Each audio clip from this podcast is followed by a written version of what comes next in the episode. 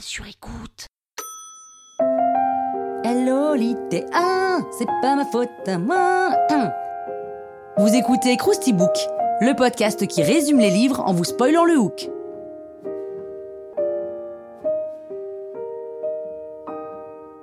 Allez, je vous rafraîchis la mémoire Lolita est un roman écrit en anglais par l'écrivain russe Vladimir Nabokov en 1955. Ce livre a fait scandale à sa sortie parce qu'il parle de pédophilie, forcément.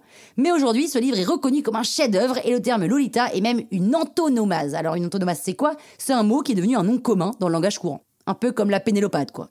Le roman est une longue confession de Humbert Humbert qu'il rédige en prison avant son procès. Humbert Humbert, c'est un pédophile, et plutôt deux fois qu'une, hein. Humbert Humbert.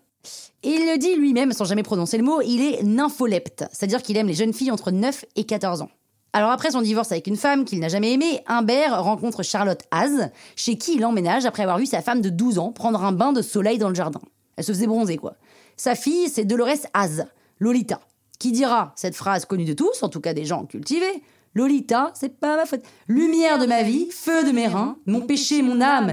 Lolita, le bout de la langue fait trois petits bonds le long du palais pour venir à trois cogner contre les dents. Lolita. Humbert se fiche complètement de Charlotte, mais il l'épouse pour rester auprès de Lolita. Et peu de temps après leur mariage, Charlotte découvre le journal intime d'Humbert, dans lequel il parle de son attirance pour sa fille. Donc choquée, elle sort de chez elle pour le dénoncer à la police, mais à ce moment-là, elle se fait renverser par une voiture et elle meurt. Et là, Humbert devient alors le père adoptif de Lolita. Et on sent déjà les griffes se refermer sur sa proie. Il va la chercher à son camp de vacances, et dès la première nuit à l'hôtel, Humbert a une relation sexuelle avec elle. Et il dira que c'est son initiative, à elle. Classique. Une sorte de cavale road trip à travers les États-Unis commence jusqu'à ce que Lolita s'enfuit. Humbert Humbert la cherche pendant trois ans et finit par la retrouver avec un autre pédophile qu'il finit par tuer. Dans la première partie, Nabokov décrit un homme honnête, transparent, lucide de sa perversité. Un mec bien, quoi. Bah oui, parce que nous, comme le roman il est écrit à première personne, eh ben c'est nous le pédophile, c'est nous.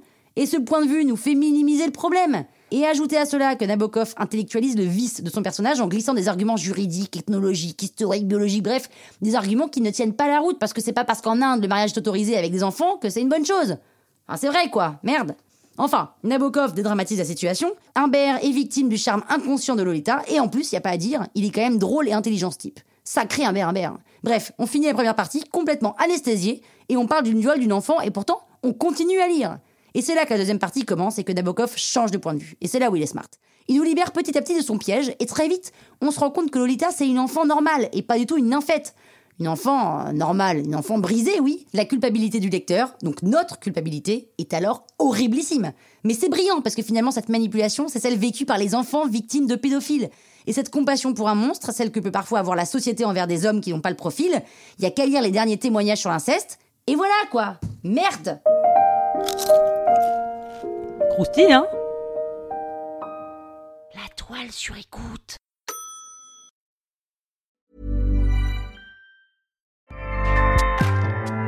ACAST powers the world's best podcasts. Here's a show that we recommend. This is Roundabout Season 2, and we're back to share more stories from the road and the memories made along the way. We're talking rest stops, if we're stopping to get gas. You will be timed. you will be for sure. Misguided plans, I grew up in the city, so I have like, you know, a healthy fear of real extreme darkness. this was like wilderness. a lot of laughs, Y'all weird, but you, yeah, you, you were different. Like you were real different, bro. I can't really put my finger on it. and so much more. Just goes to show that unexpected things sometimes are the best when it comes to a road trip. Roundabout Season 2, presented by Nissan, is live now with new episodes rolling out every Thursday. Listen and subscribe wherever you get your podcasts.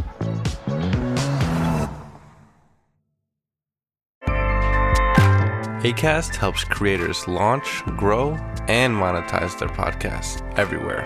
ACAST.com.